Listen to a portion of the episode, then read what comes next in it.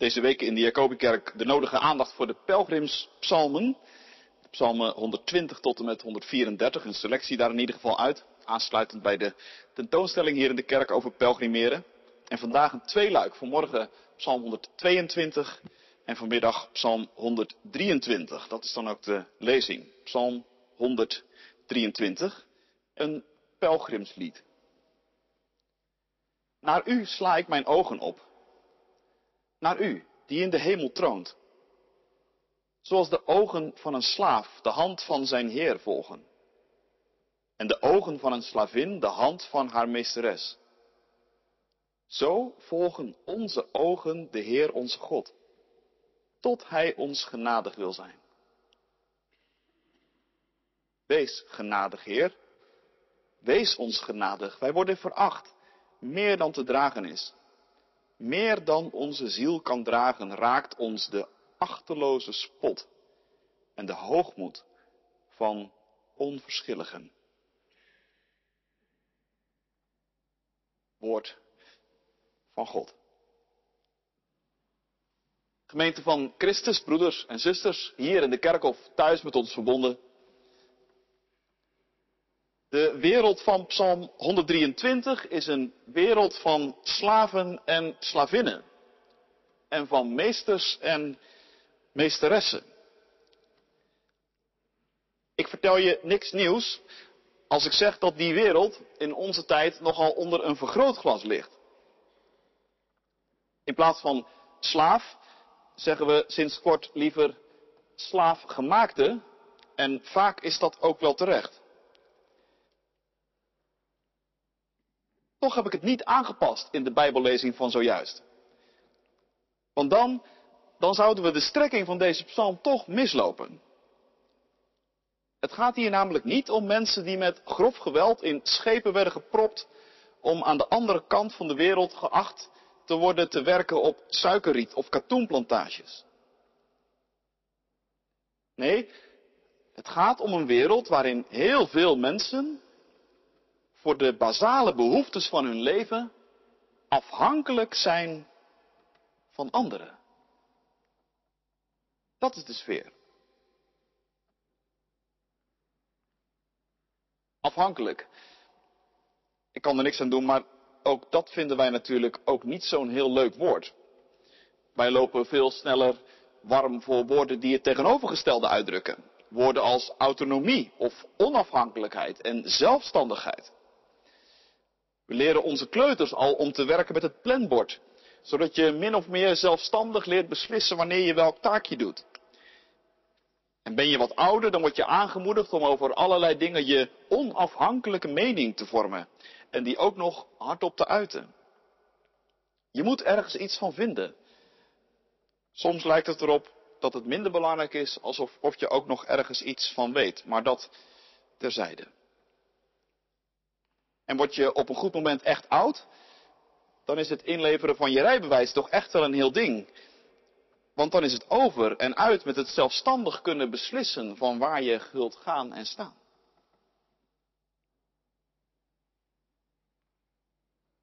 Dus twee haakjes. Dit verhaal gaat zo ongeveer voor twee derde van de wereldbevolking niet op. Nog altijd niet. Van zo ongeveer elke drie wereldburgers zijn er best wel twee die een beetje of zelfs heel goed snappen waar het in Psalm 123 over gaat. Mensen die dagelijks leven in een behoorlijke of in een totale afhankelijkheid. Er zijn heel wat vaders op de wereld die slecht werk doen voor grillige bazen. Die hen van de ene op de andere dag kunnen ontslaan. En dan is er geen uitkering. Er zijn heel wat moeders in de wereld die s'morgens niet weten of ze s'avonds eten op tafel zullen hebben voor hun kinderen. En afhankelijk zijn van wat ze vandaag dan weer krijgen kunnen. Er zijn heel wat kinderen op de wereld waar niemand naar omkijkt. En die het moeten hebben van iemand voor wie ze een klusje kunnen opknappen. Of van iemand die ze in het voorbijgaan iets toewerpt. Ik bedoel maar, de wereld van Psalm 123, een wereld waarin de een afhankelijk is van de ander, die wereld bestaat nog wel degelijk. En trouwens, is die wereld echt alleen maar ver weg? Of is hij misschien ook nog veel dichterbij dan we denken? En zijn niet wij, zogenaamd afhankelijke en zelfstandige mensen, veel afhankelijker dan we vaak denken of willen weten? Ik bedoel, de stroom moet maar een keer uitvallen. Of op Utrecht Centraal moeten de computers maar een keer in de war zitten. Of je moet je mobiele telefoon maar eens verliezen, zoals mij deze week gebeurde.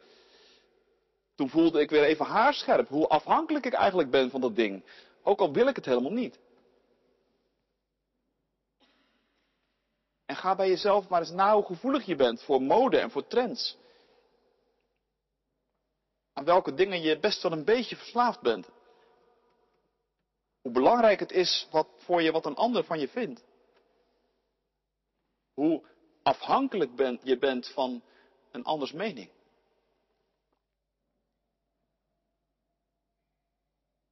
Misschien moeten we ons dus wel niet afvragen, ben ik een onafhankelijk iemand of niet? Ben ik een zelfstandig persoon of niet? Want nee, dat zijn wij inderdaad niet. Afhankelijk zijn we allemaal. En misschien is daarom de vraag wel veel spannender. Van wat? Of van wie ben je afhankelijk? Daarover gaat het in Psalm 123. En laten we nog eens kijken wat er precies gebeurt. Want die psalm, een hele korte, schetst ons de wereld van slaven en slavinnen, van meesters en meesteressen op een hele eigen manier. Misschien viel je al op dat er wordt ingezoomd eigenlijk op twee heel speciale details. Twee lichaamsdelen. Er wordt ingezoomd op het oog van de slaaf. En er wordt ingezoomd op de hand van de Heer. En die lichaamstaal die maakt de psalm ook wel heel intens en teer. En die lichaamstaal brengt de psalm ook meteen heel dichtbij. Want die taal is universeel, die is van alle tijden. Je hebt vast wel eens in de grote bruine of blauwe ogen van een kind gekeken. Je hebt vast wel eens gekeken in de vragende blik van een zieke of een oudere. Die alleen met zijn ogen nog maar kon zeggen dat hij iets nodig had. Toch zijn we daarmee nog steeds niet helemaal op de plek van de psalm. Want in deze psalm zijn niet wij degene die van bovenaf in die smachtende, vragende ogen kijken. Nee, de psalm stelt ons voor als mensen die met zulke ogen kijken. Anders gezegd, volgens de psalm zijn wij zelf zulke kinderen of zulke zieken of ouderen. Psalm 123 is een, een psalm die geschreven is op een soort van nulpunt. De psalm, ik zei het al, hoort bij een collectie van pelgrimsliederen, 120 tot en met 134, waaruit we er deze week een aantal lezen.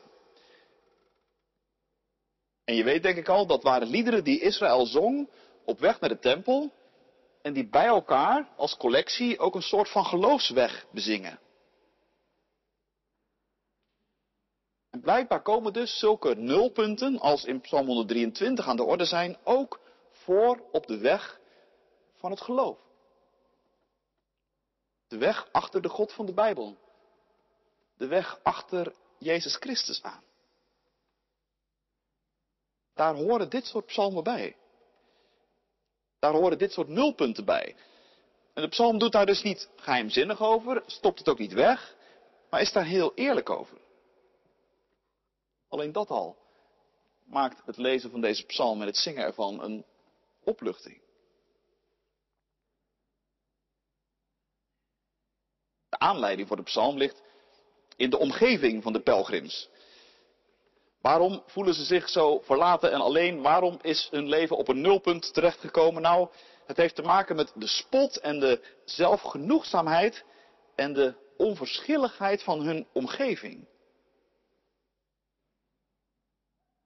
En ik dacht, misschien is hun omgeving van toen ook wel die van jou vandaag. Je werk. Je kring van collega's. Je gezin misschien wel. Misschien leef je in een omgeving, of kun je je er op zijn minst in verplaatsen, een omgeving waar, nou ja, waar om het zo te zeggen, de rosé altijd koud staat. Waarin het lijkt of mensen het leven prima zonder God aankunnen. Of misschien zit je in een vriendenkring die die sfeer precies uitstraalt. Waar alles leuk moet zijn. Waar iedereen geweldig goed is in windowdressing. En ondertussen God en de kerk en geloof ontzettend passé zijn. Dat wordt natuurlijk allemaal niet hardop gezegd. Dat is vaak niet eens de moeite meer waard. Maar je voelt het wel. Nou, daar kun je natuurlijk ontzettend moe en zat van worden. Daar kun je helemaal klaar mee zijn. Dat is de sfeer van deze psalm. En psalm 123 toont ons het leven met God op zo'n moment. Het leven met God op het moment dat even alle schmink eraf is. Het leven met God op die momenten dat je even helemaal niks meer hebt om mee voor de dag te komen. De momenten in het leven met God waarop je denkt, ik zou wel iets willen zeggen. Ik zou wel in willen gaan tegen al die goedkope kritiek en zo, maar het is me gewoon te veel. Ik ben er helemaal zat van. En als ik eerlijk ben, ik heb ook eigenlijk heel weinig om me mee te verdedigen. Alles wat ik zou willen hebben en wat zou willen zeggen, dat heb ik niet. En ik kan het niet zeggen en ik kan het niet maken. Mijn geloof is klein en gebrekkig. Wat stelt het eigenlijk voor? En mijn hoop, ach ja, waar hoop ik eigenlijk op? Ben ik niet ook veel te snel tevreden? Heb ik niet aan huisje, boompje, beestje ook heel vaak genoeg? En mijn liefde, betrap me er zo vaak op dat mijn liefde eigenlijk niet veel meer is dan een zorgvuldig gepland eigenbelang.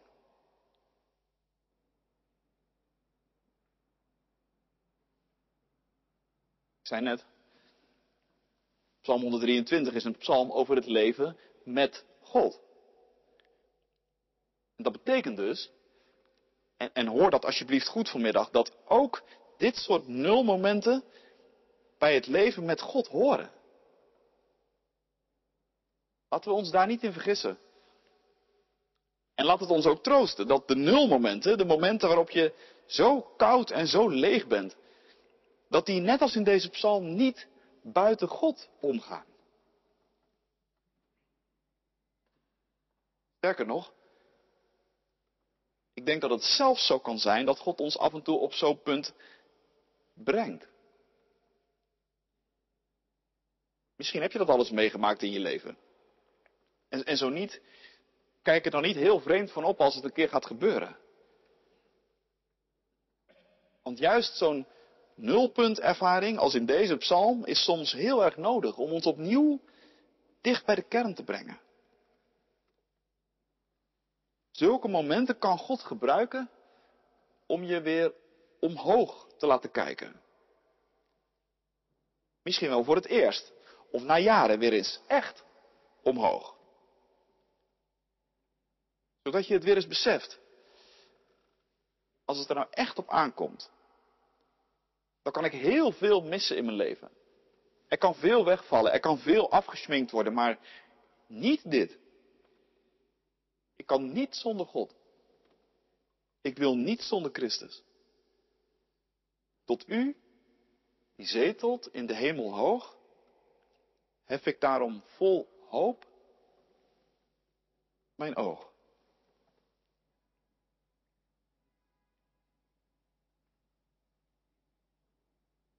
Psalm 123 gaat dus op een hele eigen manier over afhankelijkheid. Nee, niet de vraag is of je afhankelijk bent of niet, maar de vraag is van wie of van wat. Pelgrims in deze psalm zijn eerlijk. En voor hen is het ook duidelijk, ze zijn afhankelijk van God. En misschien is christen zijn ook wel niet veel anders dan dit. Dat je je afhankelijk weet van Christus. En dat je je daar niet meer voor schaamt. Omdat je gemerkt hebt dat het de meest heerlijke afhankelijkheidsrelatie is die er bestaat. Dat prachtige beeld van die oog en die hand, die drukt uit hoe die relatie is. Het oog van de slaaf volgt de hand van de Heer. That's it. Meer niet. Christen zijn is voortdurend gespitst zijn op wat Christus doet in je leven. En als het ware voortdurend rondspeuren en aftasten waar je iets merkt van, van zijn aanwezigheid.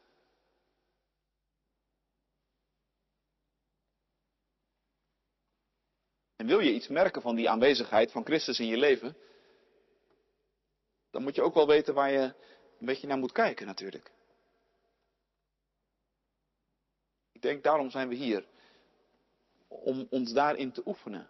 Week in, week uit. En een van de momenten waarop dat gebeurt, dat is inderdaad in het avondmaal. Toen we net het brood gebroken zagen worden, toen, toen volgden we als het ware met onze ogen de handen van Christus die zijn lichaam brak. Met de ogen van een slaaf volgden we de handen van onze Heer. We gedachten het moment waarop zijn handen zelf het brood braken. Bij de paasmaaltijd. We hoorden als het ware zijn eigen stem. Neem, eet. Dit is mijn lichaam dat voor jullie gegeven wordt. We volgden met onze ogen zijn handen, die aan het kruis werden gespijkerd. En we volgden met onze ogen zijn handen toen hij ze aan Thomas liet zien. En we horen hem zeggen, voel maar, ik ben het echt. Ik leef. Je kunt bij me komen. Alles van je gedragen. Je kunt de hele inboedel meenemen. Kom hier, tot mij. Beloof dat hier de grote ruil plaatsvindt. Waar jij niet zonder kunt. Wat je tekort komt en wat je niet hebt, dat ontvang je hier van mij. En dat waar je van af moet, dat neem ik van je over. Zo volgden in het breken van het brood onze ogen de handen van Christus. En in het drinken van de wijn volgden onze ogen de ogen van Christus. Tenminste, zo zag de dichter Jan-Willem Schulte-Nordholt dat. Hij heeft een prachtig gedicht gemaakt over het avondmaal. Een paar zinnen daaruit die gaan zo. Hij zegt, maar als ik door het pad naar voren schrijd, en om mij heen de andere arme stervelingen, mensen zo dwaas als ik, de lofzang zingen, o Heer, uw bloed roept voor altijd barmhartigheid, barmhartigheid, dan ben ik niet verlegen met mijn God. Dan is Hij vlak bij mij. Dan weet ik zeker dat Hij mij aankijkt uit de donkere beker. Dan eet ik zijn genadebrood. En dan leef ik van zijn dwaze dood.